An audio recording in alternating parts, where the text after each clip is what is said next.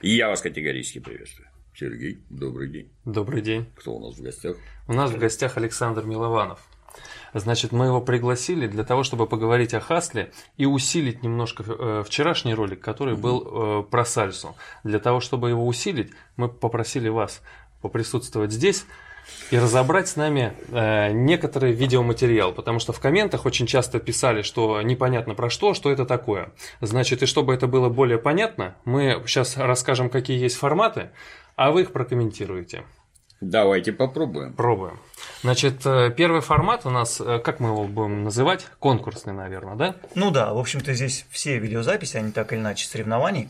Мы Сережей попробовали их поделить условно на две группы, да, то есть записи, где, где просто люди классно танцуют, выразительно, музыкально, то, к чему обычно мы пытаемся стремиться, да, и есть записи, которые а, забавные, скажем так, где на паркете случаются всякие забавные ситуации, как правило, все эти записи связаны с номинации, которая у нас называется Джек and Jill. Это когда партнеров и партнерш случайным образом перемешивают. И их задача, соответственно, не столько станцевать что-то суперсложное, сколько показать, что они вместе слышат музыку одинаково, могут взаимодействовать и создавать какие-то классные штуки. Это непросто, да? Ну, это совсем непросто. Вот. А, ну, особенно то, что мы сейчас будем показывать. На начинающем уровне это, в принципе, несложная вещь. Но то, что мы принесли, это проходит на турнирах редко и обычно срывает там овации всего зала. И вызывает много эмоций у зрителей. Начнем с конкурсной тогда составляющей. Это то, Да. что, что является заготовкой. Это то, что пары очень долго тренируют. И вот, собственно говоря, нам интересно ваше мнение, как вы вообще оцените вот долгую длительную подготовку и их сравнение между собой. Вот у нас пара номер один. Вот такие ребята. My dress is like a cruiser, and more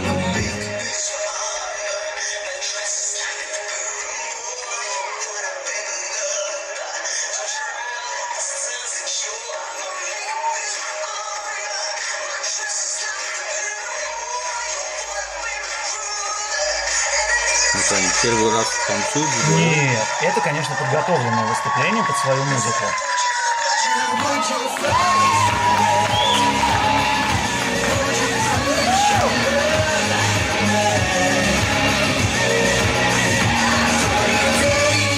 Года тренировок. Годы тренировок. Так и есть, так и есть, да. А, Покажем пару, которая у нас является чемпионами нынешнего года.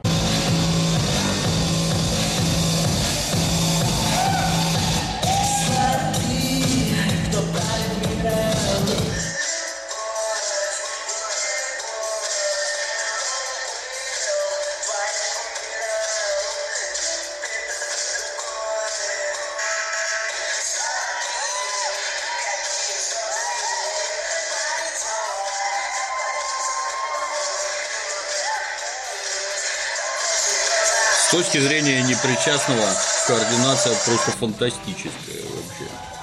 А вот э, Дама. мы специально выбрали две пары, которые немножечко друг другу как бы альтернативными являются. То есть и та, и та пара готовилась.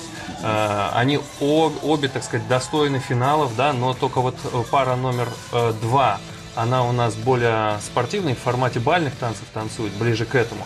А пара номер один, они такие больше фристайл такой, как я Ну, не знаю, что-то как ближе к современным танцам, Да. да, к хип-хопу и так далее. Что можете сказать, вот если, Вы бы если, выбрали? если бы вот вам просто вот пришлось на улице увидеть, вы бы что сказали? Там нравится, не нравится, интересно, неинтересно. Ну, на мой взгляд, первые поинтереснее. Почему? Своеобразнее, так сказать. Затейливее. Затейли. Понятно. Давай еще, может быть, третью покажем из этого же разряда и Нажимай. с подготовленными мы закончим. Еще одна пара. Я бы сказал, что она тоже не сильно похожа ни на первую, ни на вторую.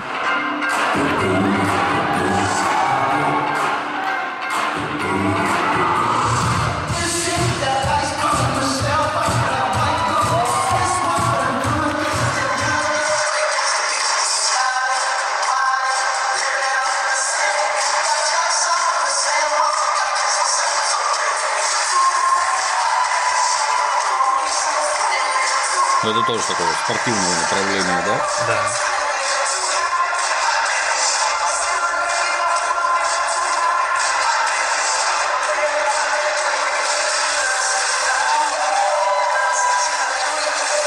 Затейливо. Затейливость, мне кажется, зашкаливает, да. Они такие ловкие, что моей квалификации не хватает, чтобы оценить, насколько это круто. Смотреть очень интересно, очень ловкие. А мы покажем тогда, что, покажем фейк? Ну, давай, да, почему фейк? Давай покажем наши записи с Джек Анжилов. Это как раз наша номинация, которая, наверное, наиболее популярная в последние несколько лет. А, очень часто в Джек Анжиле танцоры пытаются обыгрывать музыку, ну, какие-то барабаны, удары, вокал какими-то действиями в паре. И когда удается согласовать классно, это всегда срывает аплодисменты. Если им не удается согласовать но получается смешно, это срывает еще больше аплодисментов. Вот здесь у нас как раз такой ролик, где партнер очень старался обыграть музыку.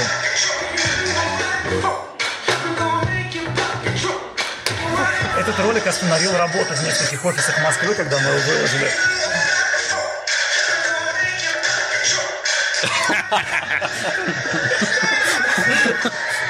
Молодец, не растерялась, тут же подскочила вообще.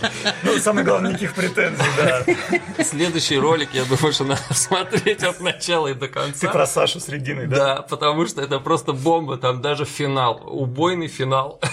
Да, самое забавное, что в финале вот этой номинации, где нужно танцевать без подготовки, партнер вытащил свою же партнершу, с которой он танцует в паре в постоянной. Ну, совпало, так по жребию она ему выпала. Вот, всем было очень интересно посмотреть, что они покажут за рамками той подготовленной хореографии, которую они сделали. И это просто... Это видео сделало, мне кажется, ве- весь турнир.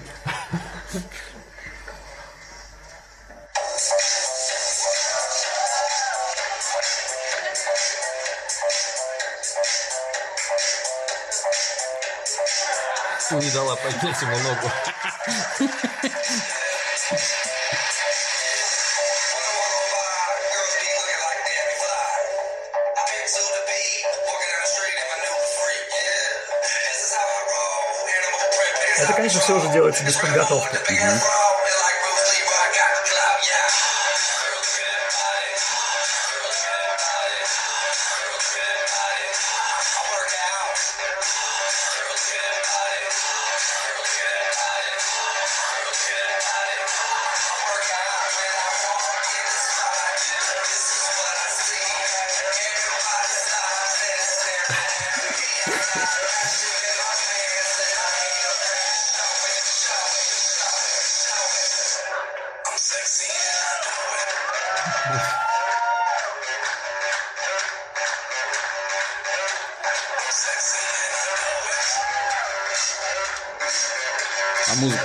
знают, Нет. которая вы? Не знают? Ну, трек, конечно, ему известен, это популярная мелодия. Тоже нежданчик такой.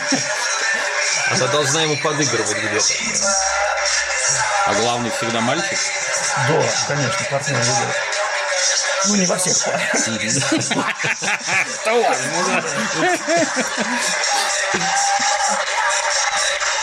Это ему несколько движений пытается посадить вниз. Она никак не...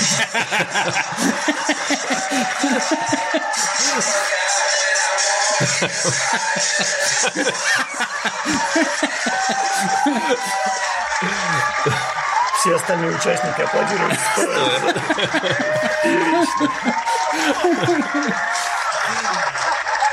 Ну что, у нас осталась финальная. Давай, финаль. Но это как бы уже, наверное, из разряда того, что в Джек Анджеле выглядит скорее классно, чем смешно. Мне кажется, оно где-то Миша, внизу. вот, этот- вот этот, Миша ты виду? А, нет, м, понял. Я, я, может быть, показал, да, Пашу. Пашу, с Машей, да. Это... Давай, Сереж, Давай ты говори, про них больше знаешь. Да, собственно говоря, это видео с последнего нашего чемпионата России, который был пару недель назад. Вот. Очень сильная, классная пара, очень музыкально двигается. Это видео у нас прямо в нашей среде стало буквально вирусным.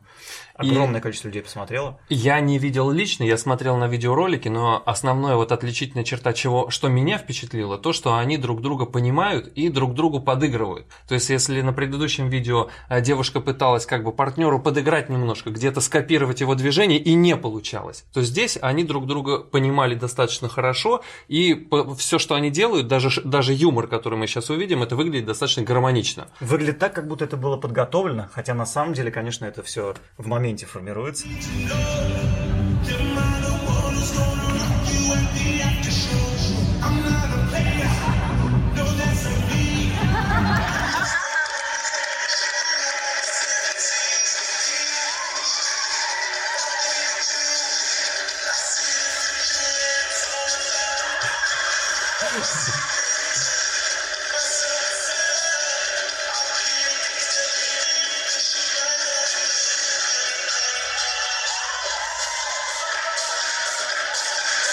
Какие-то мастера бешеного разряда просто. Вы абсолютно правы, да.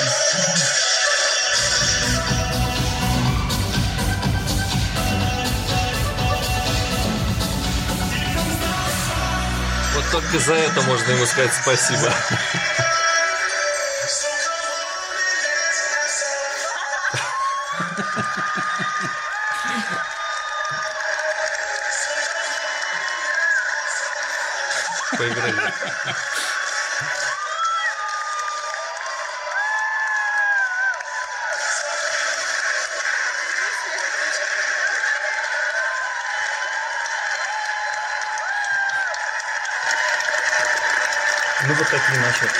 Классные ребята, которые у нас есть, да. Отлично. Испытываешь ровно одно желание немедленно все бросить и побежать научиться. Не то, что так же, но вообще чему-нибудь научиться. Было бы прекрасно, конечно, да. Ну, парни, дальше вы, наверное, сами. Уже, так сказать, профессиональная беседа. Я в этом не очень сильно понимаю. Смотрю с неослабевающим интересом. К Сереге мы еще не подкрались, но, наверное, после Нового года пойдем попробуем. На что же это похоже живьем. Хорошо, будем ждать. Вот. Может быть, Сашу и пригласим еще разочек. Если Александру интересно, Я с большим удовольствием. мы завсегда. Благодарю за то, что площадочку нам предоставляете, а мы продолжим Ждите, беседу Спасибо. Благодарю. Итак, Дмитрий Юрьевич убежал э, переводить новый фильм или заниматься какими-то другими делами, а мы с Александром продолжим беседу. Итак, Александр у нас представляет организацию, которая называется АСХ, Ассоциация спортивного хасла. Кроме того, это один из самых э, таких именитых преподавателей Москвы, сам у него учился неоднократно.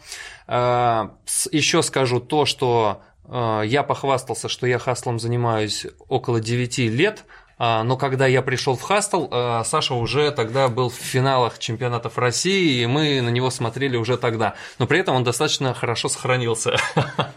Это важно. А, Расскажи, пожалуйста, немножко о себе для начала просто. То есть вот ты как вообще попал в Хастл, коротенечко, да, и чем занимался до танцев? Ну, история на самом деле достаточно стандартная. А, Я видел Хастл в каком-то фильме. По-моему, напоминался в фильме Footloose, свободный он у нас назывался в прокате. На самом деле я потом понял, что люди там танцевали рок-н-ролл. Но по движениям, по характеру был похож на Хастл. Я просто случайно увидел объявление о том, что на соседней станции метро идет набор в группу по Хастлу.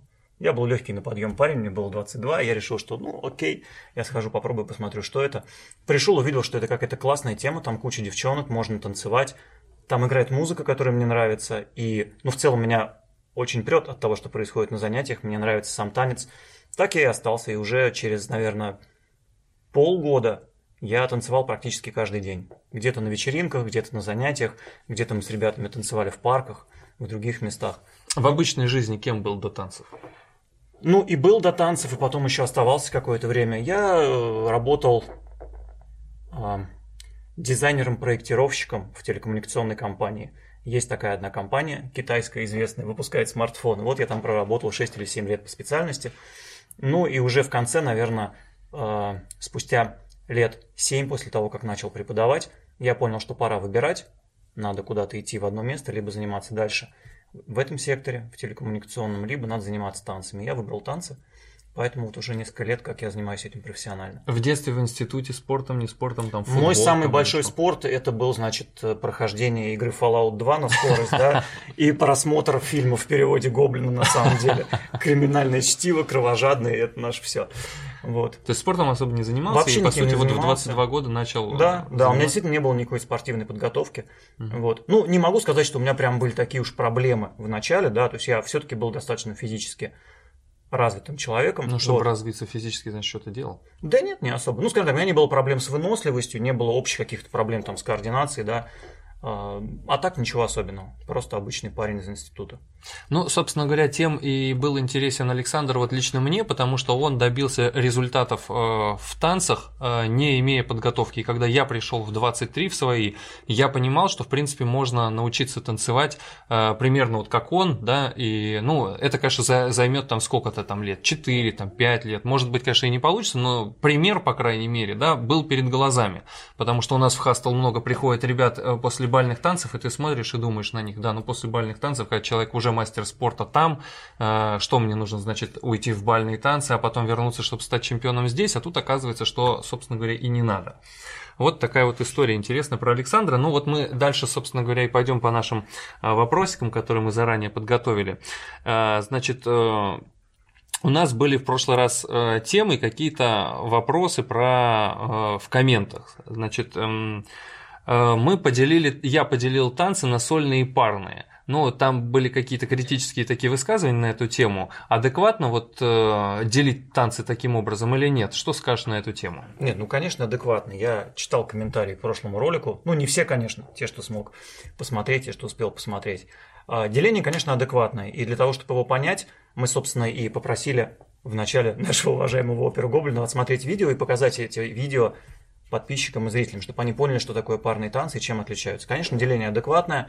а, И в целом парные танцы, но это такая немножко отдельная и элитная, что ли, тема в области танцев, потому что меньше людей этим увлекается сейчас, чем сольными танцами. Это немного сложнее, и парные танцы немного сложнее сделать так, чтобы они выглядели классно, да. На это иногда уходит чуть больше времени, потому что, конечно, когда ты партнер, например, да, взрослый человек, ты никогда танцами не занимался, тебе нужно выучить хореографию, нужно научиться управлять партнершей. Если ты занимаешься социальными танцами, ну, мы об этом делении еще поговорим, да, сегодня, тебе нужно еще как-то придумывать на ходу фигуры, которые ты будешь танцевать. На это уходит какое-то время. Но если человек готов на это потратить, не знаю, там, полгода, да, то этого срока, в принципе, хватает для того, чтобы выглядеть уже очень классно. В сольных танцах иногда эффект может быть достигнут чуть раньше, да, и ну, в общем, это тоже отдельная тема, она достаточно развита. В сольных танцах тоже есть, наверное, те, которые сейчас находятся на пике популярности, есть те, которые в упадке. Но, конечно, все делят пар- танцы на сольные и парные. Принципы совсем разные. В сольных танцах ты двигаешься один, в парных танцах вы согласуете свои движения паре и управляете партнершей. Ну, как правило. А вот если переходить все-таки к понятию социальных танцев или social танцев, там тоже э, к терминологии придрались, сказали, что не социальный, а social, ну пускай он будет social, значит не так суть важна, то есть вот мы в свое время выделили такую формулу, э, что хастл это социальный парный танец, который танцуется под любую музыку, и он основан на импровизации. Собственно говоря, ну прокомментируй что-нибудь на эту тему. Ну, на самом деле, меня всегда понятие социальный танец, особенно когда я только пришел в танцы, мне казалось очень странным. Оно у меня вызывало какие-то ассоциации, не знаю, с социальными явлениями, социальными пирамидами. Хотя смысл здесь заложен совсем другой. Может быть, поэтому людям и привычнее было бы или удобнее использовать название social, да, как транслитерацию с английского. Смысл состоит в чем? Социальными танцами называют танцы, которыми люди занимаются не ради спортивных результатов в первую очередь и не ради каких-то там высоких мест, классов, разрядов и так далее, а ради того, чтобы провести свой досуг и провести свободное время, может быть, найти какие-то новые знакомства. Это просто форма социального взаимодействия между людьми. По сути, танцы для отдыха. Вот я бы провел какую-то параллель, да, между понятием, там, например, social и casual, да, если мы используем такие английские танцы, да. То есть это танцы, которые могут быть использованы в повседневной жизни. Ты этому научился и можешь реально где-то применить. А, в отличие от там каких-то очень серьезных спортивных танцев, да, я помню, ты в прошлом ролике упоминал и спортивный рок-н-ролл, про него шла речь, ну, в какой-то степени о бальных танцах, да, наверное, навыки, полученные там, ну, их применение не столь очевидно, как навык, навыки, полученные, например, в хасле или в сальсе или еще где-то, когда ты можешь куда-то прийти и реально прямо станцевать это на месте, у тебя будет такая возможность. Ну вот у вас, допустим, в Москве, у нас в Питере это на стрелке Васильевского острова Open Air проходит, у вас в Москве, не помню где проходит, но тоже Open В Air. парке Горького. Вот расскажи про эти Open Air. Это одно из самых известных мероприятий, которые мы всегда используем для того, чтобы сориентировать людей и объяснить им, зачем им это нужно. Много людей приходят на занятия, в принципе, которые побывали в парке и увидели, как там люди танцуют. Выглядит это все примерно следующим образом. У нас есть набережная в парке Горького, огромная площадка, мне сложно измерить ее в тысячах квадратных метров, ну, я думаю, что если я скажу несколько тысяч, я, наверное, не ошибусь. Может быть, две тысячи, да? Она поделена на примерно одинаковые участки, на которых танцуют танцоры разных направлений. Сальсы, хастла, а, там бывает зук, еще что-то, бальные танцы, даже небольшой кусочек. Вот. И в основные дни, когда у людей выходные, то есть пятница, суббота, воскресенье, в сезон, когда позволяет погода, то есть с весны по а, осень, там проходят open air. Приезжают ребята, энтузиасты, которые ставят оборудование, колонки, музыкальное сопровождение, приезжает диджей, там специальное покрытие, и примерно там часам к 7-8 вечера туда начинает стекаться народ, в основном, конечно, из нашей хастл-тусовки. А, Часто присоединяются люди, которые просто мимо проходили. Иногда перед самим Open Air ну, там организуются занятия вводные для новичков, чтобы познакомиться с танцем, выучить хотя бы 2-3 движения. Ну и я думаю, что в пиковой точке, где-нибудь в середине лета, в субботу вечером, там в районе 10 вечера, там собирается несколько сотен человек, а может быть даже 500-600 человек, да. И, конечно, люди, которые приходят наверху, им это интересно, они смотрят, они видят, что это просто классно, этому, этому можно найти какое-то применение. И они возвращаются домой, ищут в Яндексе, что это такое, и, соответственно, таким образом к нам попадают. А вот ребята, которые туда приходят, вот 500 человек вот находится, да, и э, как они друг к другу подходят, просто приглашают друг друга танцевать, и все, и этого достаточно? Ну, вообще, да, это настолько просто, как ты сейчас описал. Но даже если вот, допустим, э, ребята друг друга знают, э, и они понятно, что могут по- по- позвать человека, там, девушку подойти и сказать, о, там, Катя, привет, пошли, там, допустим, потанцуем. А вот если человек видит, что э, я вижу, допустим, я партнер, что там танцует какая-то девчонка и танцует хорошо, и танцует хастл, ну как мне к ней подойти? Но такое на твоем месте я бы, конечно, дождался, пока она закончит танцевать в первую очередь. Я бы порвался будет- сразу. Нужно очередь занять там. э, Может быть, у нее запись по бумажке там идет. Это называлась бальная книжка, да, в революционной России. Ну, на самом деле, я думаю, что участие самых сильных партнерш и партнеров, возможно, и есть какой-то аналог этого, но, по крайней мере, мы на эту тему часто шутим. Нет, ну а так, конечно, существует какой-то минимальный танцевальный этикет, который мы стараемся соблюдать. Он просто выработался сам собой с годами, да, исходя из тех ситуаций, тех принципов, которые мы используем во время танца. Как правило, ты просто дожидаешься, когда подходящая партнерша, которая тебе понравилась, освободится, подходишь и приглашаешь ее потанцевать. Это просто подача руки и приглашение на танец. Можно с вами потанцевать, пойдем потанцуем, не хочешь потанцевать. В конце концов, можно просто потянуть руку и улыбнуться. Партнерша, скорее всего, поймет, что вы имеете в виду, находясь на танцевальном вечере или на open air. Если откажут, мы не отказывали, бывало. Ох, Я бы сказал, что им не отказывали, но, честно говоря, не помню. Вот. А, Такое бывает. И э, мы, когда выводим людей на первую дискотеку, ну, дискотеки это такие же танцевальные вечера, только в закрытых помещениях, которые зимой проходят. Либо когда выводим на, на open air летом, мы ребят и девчонок изначально инструктируем и говорим, что, ребята, это, конечно, мероприятие, где каждый находится в свое удовольствие. И мало ли по каким причинам человек не хочет танцевать. Чаще всего дело может быть не в вас персонально. Человек мог устать, он мог пообещать кому-то еще, что он с ним потанцует. В конце концов, ему может просто не нравиться музыка, да, поставили ту песню, которая ему не нравится, плохие ассоциации, он тоже не пойдет танцевать. Поэтому, если вам отказали, это совершенно заурядная ситуация, улыбнитесь, скажите спасибо, если очень хочется все-таки с этой девушкой потанцевать, ну попробуй еще раз чуть попозже. В принципе, так же, как обычно с женщинами в жизни, да. Она один раз не пошла, может быть, пойдет другой раз, как в том анекдоте про грузина, не мытьем, так катанем. Рассказывай анекдот. А, ну это- ну это- ну это- ну это же известный анекдот. Я не знаю. Когда грузин подходит к девушке и говорит, девушка, девушка, пойдем со мной в баню. Он говорит, нет, фу, что вы, я не такая, я с вами не пойду. Он такой, «М, тогда поехали со мной на Черное море, у меня классная яхта, покатаемся, отдохнем, попьем шампанского. Девушка такая, «М, на Черное море, яхта, ну давай, поехали. Грузин ее приобнимает за талию такой, ха-ха, не мытьем, так катаньем. Ну, То есть здесь то же самое, да. А, Бывает такое, да, что первый раз тебе партнерша отказала, а потом согласилась. Мало ли почему. Может быть, она увидела, как ты танцуешь, поняла, что ты тоже классный. Вот, может, просто с первого раза не рассмотрела. Может быть, парень не очень хорошо танцует, но хорошо одет, хорошо улыбается, от него приятно пахнет. Почему не потанцевать с э, хорошим человеком, даже если он пока начинающий танцор? Дмитрий Юрьевич в прошлый раз сокрушался о том, что очень важно хорошо пахнуть, и это очень неочевидно.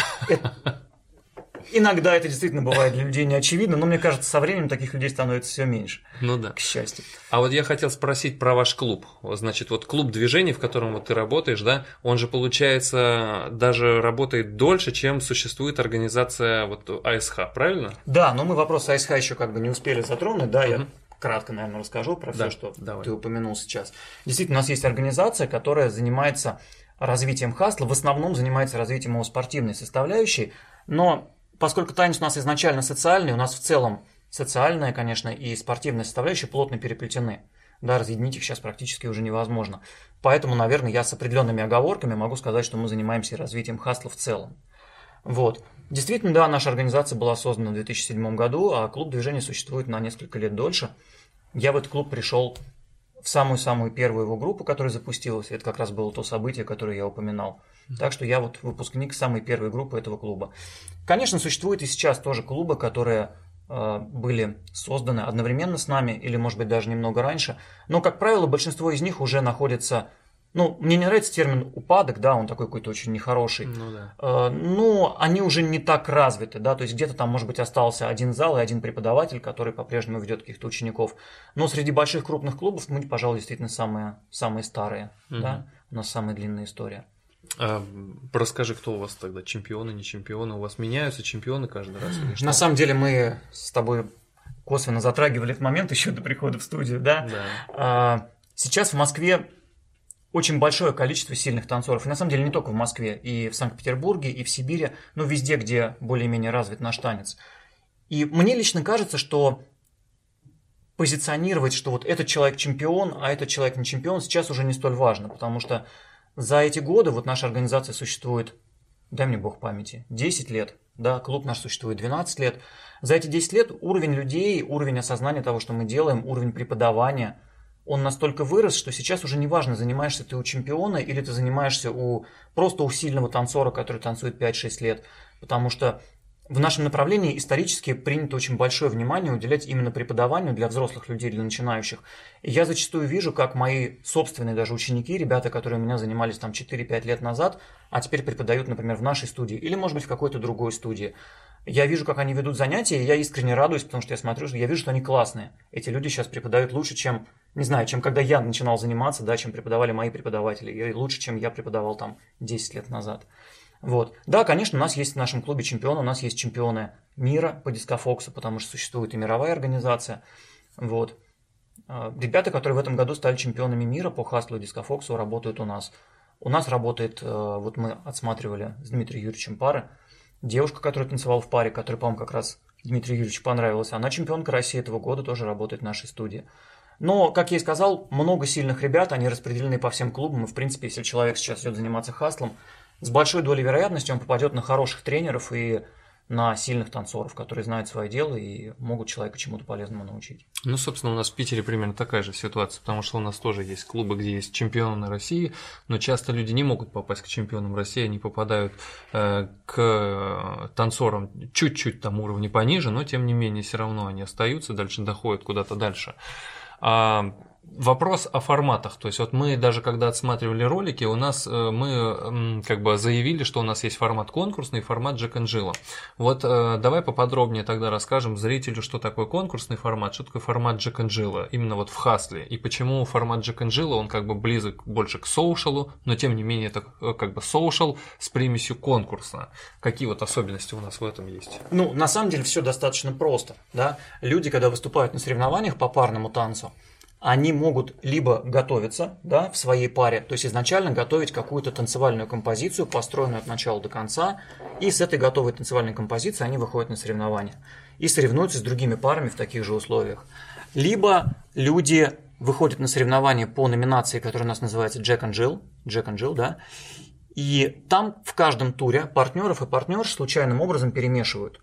В этой номинации люди в большей степени проявляют свои навыки по управлению, по ведению, да, по управлению другой партнершей, по умению слушать другого партнера, по тому, насколько люди одинаково чувствуют музыку, насколько они ее знают, насколько они могут обыграть акценты. Это скорее номинация не про то, кто сложнее станцует хореографию, сделает там больше трюков или больше поворотов. Это номинация про то, насколько классно люди могут адаптироваться друг к другу. Она, конечно, ближе к соушалу, потому что это намного больше похоже на то, что происходит на наших вечеринках, да и, наверное, на всех вечеринках по танцам, которые можно отнести к социальному направлению. То есть тебе у тебя получилось в руках появилась незнакомая партнерша, которой нужно управлять, и тебе нужно с ней сделать что-то классное, чтобы это было музыкально, всем понравилось и вам обоим было комфортно. Ну вот, собственно, это и есть две наши основные номинации. Классическая, так называемая, где танцуют в своих парах, и номинация Джек and Jill. Конечно, в последнее время номинация Джек and Jill развивается активнее. У нее есть ну, ряд очевидных преимуществ, да, одно из них, оно лежит на поверхности, чтобы участвовать в соревнованиях по этой номинации, чтобы к ней готовиться, тебе не нужен постоянный партнер потому что многие люди, ну, в силу разных обстоятельств, да, не могут себе позволить заниматься с постоянным партнером. Время, ресурсы, иногда место занятий может отличаться. А, конечно, у нас взрослая аудитория, у всех свой график рабочий и так далее, у всех свои возможности. Поэтому в номинации Jack and Jill ты можешь участвовать, ну, тратя на подготовку такие ресурсы, такое время, которое, которое тебе доступно. Вот. И, собственно, в последние годы эта номинация начинает доминировать. И вот у нас на последнем нашем крупном турнире, который назывался «Чемпионат России», проходил пару недель назад, участников в номинации Джек and Jill было в несколько раз больше уже, чем в классических номинациях. Но, конечно, с точки зрения зрелищности, да, когда ты присутствуешь на турнире и смотришь этот турнир, конечно, классические номинации создают больший вау-эффект, да, если так можно сказать.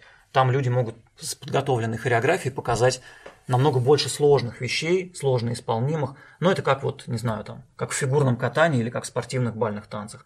В Джек Анджеле, конечно, хореография, сложность вещей проще, но те люди, которые хотя бы немножко позанимались этим направлением, они представляют, насколько это круто, когда люди так согласуют свои действия в паре. Поэтому зрелищность Джек Анджели тоже, конечно, есть. Вот что меня привлекает Джек Анджели, вот на что я обратил внимание, и смотрел вот за последние несколько лет э, очень сильно стала проявляться такой, как бы такая вещь, как э, какая-то вот, ну не актерская игра, ну вот какая-то фишка, то, что называется фишки, то есть когда люди могут каким-то образом себя проявить нестандартно, пошутить, там, подмигнуть, где-то что-то сделать, такая получается, ну не театральное действие, ну шоу, какое-то шоу появляется. И, наверное, вот с моей точки зрения, вот это шоу на паркете, не, не подготовленное заранее, оно всегда и создает вот эти вот вау-эффекты, как альтернатива конкурсному танцеванию. Конечно, конечно. Когда у тебя танцует пара опытных подготовленных танцоров, каждый из которых занимается этим направлением уже там 6, может быть 10 лет, просто танцевать те вещи, которые люди могут воспроизвести на видении, для них достаточно легко. И они начинают искать в музыке какие-то новые решения, иногда выходят с заготовленными шоу-решениями, иногда они рождаются на месте. Это естественный процесс, потому что, ну, как бы техника, умение владеть своим телом и умение управлять партнершей у этих людей находится на очень высоком уровне. Поэтому остается время придумать что-то классное, симпровизировать и прямо в моменте это выдать. Да, это действительно срывает огромные аплодисменты у зала всегда. Угу. И такие ролики как раз потом набирают кучу лайков в интернете, на YouTube и в ВКонтакте. А вот как вот ученики дальше ваши двигаются? То есть что они идут в группы, на самоподготовки, на индивидуальные уроки? Э? Ты имеешь в виду, как в принципе построен процесс обучения да, в Хасле? Да. Ну, на самом деле все достаточно тривиально. Как правило, во всех студиях существует такая тема, которая называется открытый урок. Они, как правило, стоят либо символические деньги, какие-то там 100 рублей, да, либо вообще бесплатно. На эти занятия приходят люди с улицы, просто чтобы посмотреть, что это за танец, посмотреть на преподавателей, насколько им понятно, непонятно то, что до них доносят, посмотреть на саму студию, на помещение и так далее. После этого люди занимаются в нескольких потоках, как правило, у нас есть свои жаргонные термины, начинающая группа, продолжающая группа, ну и там дальше уже в зависимости от студии они имеют какие-то следующие названия. Прозанимавшись примерно полгода, кто-то из людей понимает, что ну, они получили в необходимом объеме те навыки, которые им нужны. И они просто остаются и продолжают танцевать на вечеринках, которые они начали посещать там с третьей, четвертой недели обучения, да. А кому-то из людей э, становится интересно конкурсы, они понимают, что они нашли для себя что-то новое в этом танце, им нравится разбираться глубже в тех вещах, которые им дают, нравится чувствовать, как, как они ощущают свое тело, что тело может создавать какие-то действия, выражаться под музыку само. Вот. И эти люди остаются в конкурсной системе, начинают тренироваться, готовиться к соревнованиям. Кто-то в паре, кто-то в Джек Анжиле. То есть тренируется именно танцевать по ведению. Вот обычно так это и происходит. А вот да, давай тогда перейдем к такой острой теме про мужиков, про а. пидорство и про прочее, да. То есть вот ты сейчас говоришь, там, чувствовать свое тело, там, ля-ля-ля, а сейчас вот э, какой-нибудь человек перед, э, там, не знаю, монитором сейчас скажет, это что я вот теперь, что значит чувствовать свое тело, что за херня вообще? Ну, обязательно кто-нибудь найдется. Ну, честно говоря, я привычен к ну не то чтобы к такой постановке вопроса применительно к танцам, но к тому, что такое мнение существует, оно ну, где-то среди обывателей бытует, назовем это так. Мне всегда это было не очень понятно, потому что, ну, если совсем глубоко копать, да, мне лично кажется, что танцы – это, в принципе, один из самых древних элементов человеческой культуры как таковой, да, начиная от каких-то там первобытно-общинных обществ, где люди плясали вокруг костра, это было связано совершенно разными целями, да, кто-то дождь вызывал, кто-то урожай, а у кого-то это предшествовало, значит, свадьбе, да, то есть существовали танцы в таком виде. Танцы существовали в средние века, они существовали в дореволюционной России, да, если мы возьмем ну, я не, не особо глубокий специалист по этому вопросу, но тем не менее, мне кажется, вся вот эта субкультура, связанная с балами, с офицерами, которые приходили на эти балы, с дамами, которые там были, с огромным, значит, а, бальным этикетом, который необходимо было соблюдать. Мне кажется, честно говоря, что с гомосексуальностью это не имеет вообще никакой связи. То есть это была настолько мужская тема, да, мне кажется, образ, я не знаю, какого-то офицера, который пришел на бал в мундире, в сапогах и танцует с дамой вальс, это настолько далеко от, Пид- прости, пидорства, насколько, насколько это может быть только далеко. Да, конечно, сами танцы немного видоизменились, они действительно бывают разные. Ну, то есть, вальс, который я упомянул, да, наверное, он э, ну, имеет меньше характерных выраженных действий в теле у партнера, да. Те танцы, которые мы танцуем, хастл или, например, West Coast Swing или сальса, там чуть сильнее работает тело у партнера. Можно взять там латиноамериканские танцы, там предполагается, что тело двигается еще сильнее, да. Но на определенном этапе все равно человеку необходимо научиться ощущать свое тело. Связано с тем, что все танцы развиваются, и Конечно, когда у тебя появляются люди, которые танцуют много лет, им становится скучно просто, ну, как бы деревянно двигаться, да, они ощущают какую-то степень свободы, пытаются куда-то реализовать эту степень свободы в своем теле. Поэтому, мне кажется, умение ощущать свое тело и гомосексуальность не связаны никак. Это такая же тема, как йога или карате. Попробуйте человека, который занимается боевыми искусствами, сказать, что то, что он ощущает правильно свое тело, что это связано с гомосексуальностью. Я бы не стал такого говорить человеку, который занимается боевыми искусствами. Это может быть чревато, да. Ну, да. ну вот вчера интересно, вот у нас приходил Федор Недотко, он рассказывал про латиноамериканские танцы, и он э, и вот здесь вот говоря про танец, там для вызывая ритуальный танец, э, вот скажем, когда рабов привозили в, в Америку там или еще куда-то, там же э, он рассказывал о том, что как раз-таки они-то как раз-таки свои ритуальные танцы и танцевали, и вот как раз и как раз вот смешение культур э, привело к тому, что мы сейчас имеем там какие-то виды там сальса там или что-то вроде, но это вот было совсем недавно. То есть вот эти ритуальные танцы, э, они были относительно, ну 100 там, 150, 200 лет назад. То есть это по историческим меркам, то есть это не тысячу лет назад. Вот, это достаточно близко, поэтому может быть мы своего рода тоже какие-то ритуальные танцы танцуем, там не понимая. Я впервые задумался о том, что хастл может быть ритуальным танцем, если, честно. Понять, как, какому, какому ритуалу это предшествует. Э, Есть такое понятие интересное мифологического сознания, мифологемы там и прочее. Я вот интересовался немножко темой, Э, и мы очень часто используем какие-то такие вещи, там э, фразочки какие-то, или мы думаем каким-то образом, и наши, по сути, действия тоже часто ритуальны. Там, я не знаю, обязательно должен э, стоять стакан воды, например, здесь. Для чего? Вот мы зададим вопрос Дементию или Дмитрию Юрьевичу, для чего стакан воды э, на столе. Может ответит, может нет. Значит, но какие-то ритуалы своего рода мы постоянно используем. При выходе на паркете мы делаем постоянный поклон, то есть некое приветствие. Что это такое? Ну, это какой-то такой ритуал, наверное.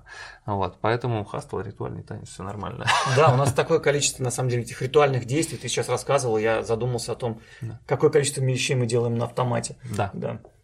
Тех- Чист- техника базового шага. Чистим, чистим обувь перед выходом на паркет. Даже если, даже если ты в резиновой обуви. Даже если она чистая. Даже если она чистая, даже если ты босиком, да. Босиком. Пятки чешем. Проблемы тренерской деятельности давай затронем. Почему? Потому что я тоже немножко об этом говорил, но очень мало. То есть э, вот приходит человек без подготовки, вообще без подготовки, никогда ничем не занимался, и спортом не занимался, и у него еще и, и данных к этому нету, как он считает или как ты видишь. Вот э, что про это расскажешь из своего опыта? Ну, на самом деле, я не могу сказать, что очень много людей, которые приходят и считают себя бездарностью. Да? Существует стереотип, что таких людей много. В реальности не очень. Я преподаю все-таки уже о, 10 лет да, в нашем клубе. И все 10 лет работаю достаточно активно, там веду группу чуть не каждый день. Не очень много таких людей. Но, тем не менее, есть. Обычно такие люди начинают проявлять себя спустя месяц или полтора или два занятий, когда начинают обращаться к тебе с этим вопросом и говорят, слушай, ну я вот, я, наверное, совсем деревянный, да, мне кажется, у меня ничего не получается. Хотя на самом деле человек может при этом танцевать достаточно неплохо или быть даже из группы порой самым сильным танцором. Просто вот он настолько недооценивает себя. Восприятие себя. Да, такое восприятие. Как правило, те люди, которым действительно ну, дано чуть меньше, чем другим в силу каких-то обстоятельств. Понятно, что у всех склонность к танцам разная. Да? У кого-то мог быть какое-то небольшое то, что мы называем бэкграундом в детстве. Человек занимался какими-то танцами или другими видами спорта двигательными. Каратист, боксер, борец, не знаю, даже футболист. Да? Кто-то мог ничем не заниматься. Но вот те люди, которые ничем не занимались и которым дается тяжело, они, как правило, свои результаты ценят намного выше. Как правило, из, именно из этих людей получаются в итоге пахари, которые добиваются очень больших результатов и какого-то большого успеха в хасле. Вот. Особых проблем на самом деле в преподавательской деятельности нет. Как правило, в хастл приходят люди, ну, достаточно интеллигентные, с высшим образованием. У нас достаточно специфическая тусовка такая. У нас аналогично в Питере, в Питере тоже, то есть мы, я опросов очень много проводил, и там самая популярная профессия – это программист того или иного там Да, разлива, Э, инженеры там, ну, я- дизайнеры, иногда дизайнеры. фотографы, да, то есть, ну, вот такая публика. Я говорю, я выделил э, это таким образом, то есть человек, который каким бы то ни было способом вынужден в- по роду своей деятельности применять логическое мышление. Если он юрист, он э, логически там что-то какие-то раскладывает там системы там решения своего там вопроса юридического там аналогично, понятно, с математическими какими-то за- задачами. Может быть, ты там какой-то свой взгляд на это скажешь. Ну, среди мужской аудитории, которая приходит, я, наверное, склонен с тобой согласиться. Среди женской аудитории многие приходят, можно это сформулировать так, возобновить занятия танцами. Не секрет, что многие девчонки в детстве занимались танцами, куда их отдавали родители. Кто-то гимнастикой, кто-то фигурным катанием. Ну, тоже, в общем, около танцевальная дисциплина. Кто-то буквально занимался бальными танцами. И когда человек учится в школе, учится в институте, часто бывает ситуация, что ему не хватает времени этим заниматься, ему не до этого. Но потом, уже устроившись на работу, более-менее как-то устаканившись, там, к 25-26 годам, человек понимает, что появилось свободное время, особенно если ты девушка, и она вспоминает, блин, было так классно, когда я танцевала. Давай-ка попробуй что-нибудь поискать, может быть, что-нибудь найду хотя бы для себя. Ну и зачастую такие люди находят хастл, и, в общем, здесь достаточно легко приживаются. Среди девушек у нас очень много девчонок, с достаточно небольшим, но все-таки наличествующим да, танцевальным опытом в полтора-два года. Вот. Э, С точки зрения, если более обобщенно да, говорить о тренерстве в Хасле, то, как правило, работать с аудиторией легко. Я, если честно, никогда с детской аудиторией не работал, только наблюдал со стороны. Мне кажется, что это намного сложнее, чем работать со взрослыми. Потому что в среднем взрослые люди намного больше себе отдают отчет в том, что они делают, для чего они сюда пришли. Они готовы слушать тренера и воспринимать информацию, осознавать ее и, по, по крайней мере, честно пытаться ее реализовать. Вот. Бывают, конечно, и в тренерстве всякие курьезные случаи. Я почему-то вспомнил Давай. один момент, который у меня был какое-то время назад. Иногда на группы э, по хаслу в начинающие приходят люди парами, да, чаще приходят по одному, но иногда парами. Иногда приходит пара, которая говорит, что вот мы будем заниматься вдвоем, и мы меняться Не партнерами внутри группы не будем. Наши сейчас зрители, наверное, недоумевают, о чем я. Но поскольку у нас танец социальный, мы учимся взаимодействовать с партнершей, как правило, во всех группах партнеров и партнерш постоянно меняют по кругу, да, для того, чтобы каждый мог потанцевать с каждым, чтобы если не совпадает количество людей в группе, никто подолгу не стоял один, ну и так далее. Это очень удобная система. Вот. Но если люди настаивают на том, что они будут заниматься только вдвоем и ни с кем не будут меняться, мы, конечно, этому не препятствуем. Пожалуйста, хотите, занимайтесь. Вот. И у меня была одна пара, достаточно возрастная, в которой, значит, спустя 5 или 6 занятий, они все время занимались вдвоем. Вот, на одном из занятий женщина, значит, тоже в очередной раз оставляет партнера при себе, а он такой говорит, не, я пойду поменяюсь, да. А пара была возрастная, в группе много молодых девчонок, и, значит, он такой, да нет, я, пожалуй, сегодня буду меняться. Вот, это был очень забавный случай, я, конечно, постарался никак не подать виду, но запомнил. Как женщина в лице изменилась? Ну, да, мне кажется, она сделала для себя выводы. Почувствовала, что-то пошло не так. Что, что, что, что случилось потом после занятия истории умалчивает. да, Я говорю, у, у нас тоже было такое, что неоднократно люди приходили парой, и вот они э, уже там через какой-то месяц расходились, то есть не ходили на группу, там ссорились, потом они там что-то договорились, что они вот э, там пришло две пары, обе обе пары были в паре, так сказать. Потом они поменяли, чтобы друг другу на нервы не действовать и не в ущерб занятиям. Это прям уже вот свинговые танцы. Э, Нет, имеется в виду, что все было про танцы. И потом все-таки вот эта вот пара муж с женой, они действительно, к сожалению, разошлись. Ну вот, ну нашли там других каких-то ребят, там повыходили замуж, это было достаточно давно. Но это вот тоже вот не секрет, и э, я бы вот не хотел, так сказать, скатываться вот в рекламу э, того, что приходите парами на танцы, потому что все будет хорошо, и вы, так сказать, психотерапию получите. То есть вы получите реальную Проблемы. жизнь. Да. То, что у вас в жизни, то будет и на танцах, а, скорее всего. А, а давай поговорим про все-таки про а, организационные моменты. То есть вот у нас все-таки есть правила, у нас есть организация, в которой все мы состоим. Вы даете определенные рейтинги, а, как эта система строится, и очень интересно на самом деле, как э, происходит э, составление правил, создание правил. Почему? Потому что этого изначально не было. Вот даже э, как Федор там рассказывал, что соушалом изначально была обычная дискотека, вот как вот у нас люди сейчас в клубах танцуют, вот это тоже соушал. Люди просто танцуют как умеют.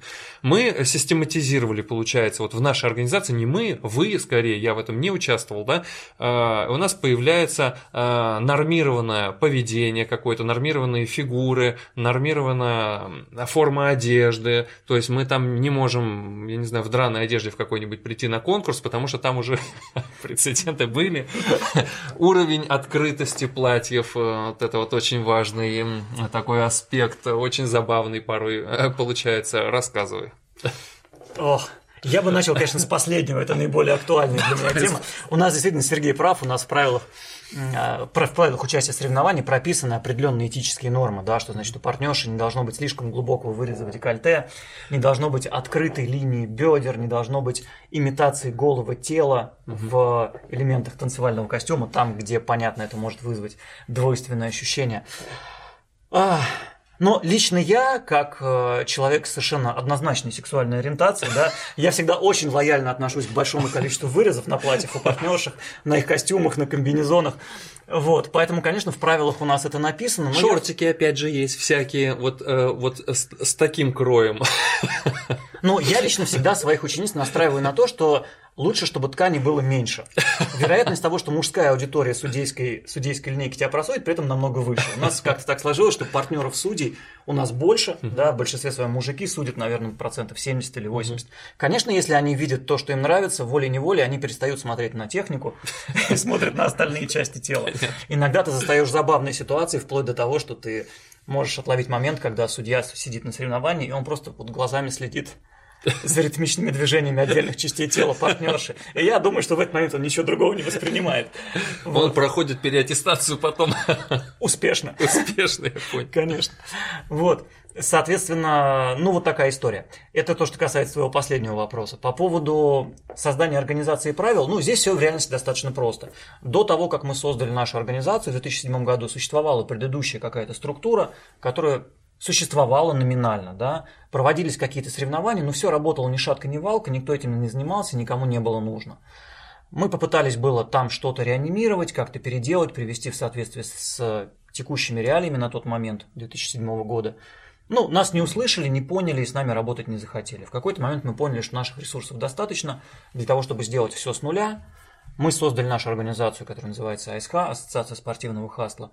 По сути, нас было трое энтузиастов из разных крупных танцевальных студий. Мы просто договорились друг с другом, что, ребят, мы будем делать все сами, придумаем свое, будем проводить свои соревнования. Наши ученики будут соревноваться друг с другом, а мы их будем судить. Да? Для того, чтобы это как-то заработало, мы буквально вот сели, и там, не знаю, за час или за два на листочке накидали какие-то основные принципы, по которым мы это будем делать. Что будут судить, как, какие у нас будут классы, чтобы людей поделить на группы, чтобы самые опытные не танцевали с, начи- с новичками. Вот, так это все и зародилось. Ну и впоследствии, значит, за следующие 10 лет, конечно, эти правила обрастали все новыми-новыми деталями, потому что ты не можешь предусмотреть все. Да, у тебя постоянно танец развиваются, появляются новые решения, люди что-то делают, а остальные говорят, что так можно делать или нельзя, допустимо, недопустимо, уточняются какие-то вещи. В итоге наши правила сейчас представляют собой, ну, такой достаточно объемистый талмуд, наверное, страниц в 50, в 60. И в них, наверное, непосвященному человеку уже разобраться тяжело, новичку, который пришел в хастл. Но, как правило, этого от новичка и не требуется. У него есть педагог, который, скорее всего, в эту систему вовлечен, и он ему все объяснит, что нужно делать. Вот. То есть правила эти формировались именно на основе вот того, с чем мы сталкивались в повседневной жизни, и в итоге там от 3-4 страниц выросли вот до 50. Ну, то есть, получается, там как конкурс, какое-то событие происходит, какая-то ситуация складывается. Понятно, что она там э, требует решения, там, я не знаю, там, присуждения э, мест, как эти места должны распределяться, какие-то ошибки, и, по сути, по прецедентной системе, да, что-то случилось, решили, ввели там Ну, дополнительный те- те- термин прецедентная система очень ясно описывает то, что у нас происходит, да. Ну вот из последнего буквально, я не знаю, насколько это будет понятно нашему зрителю, а, была такая забавная ситуация, мы были вынуждены дописать правила в этом, в этом смысле, а, когда танцоров распределили последовательность их выступления, распределили по номерам, не учитывая, что на этот турнир а, наиболее слабые танцоры в силу следования номинаций приезжали раньше. И в итоге получилось, что наиболее слабые танцоры все выступали в одной и той же категории в начале, а наиболее сильные в конце. Конечно, это не дает адекватного сравнения, когда у тебя сначала танцуют все слабые, а потом все сильные. Ты заранее знаешь, что все сильные танцоры у тебя в конце. И на первых уже видишь и не можешь нормально сравнивать. Мы вынуждены были внести изменения и добавить строчку, что нужно всех перемешивать, да, в таком случае. Ну, вот какая-то такая система. Понятно. Э, ну, в завершении что можно сказать? Можно сказать, что если вы живете в Москве, то нужно идти в клуб движения и конкретно к Александру. Собственно говоря, я в свое время тоже думал, вот если бы я жил в Москве, я бы, наверное, к Александру пошел заниматься. Но если вы живете в Питере, конечно, вам нужно идти в хастл-клуб Мегаполиса. К Сергею Ивановскому, да. Ну, на самом деле, конечно, как я и сказал в начале, естественно, мы с Сергеем тут обменялись взаимными комплиментами. Но в реальности я уверен, что если вы придете практически в любой клуб, вы везде найдете сопоставимый и достаточно высокий уровень обучения. И в Питере, и в Москве. Да, то есть, Да. благо у нас сейчас действительно классные клубы по хаслу и в Питере, и в Москве. Нужно только загуглить. Точно. На этом все. Всем спасибо. Большое спасибо. Всем привет.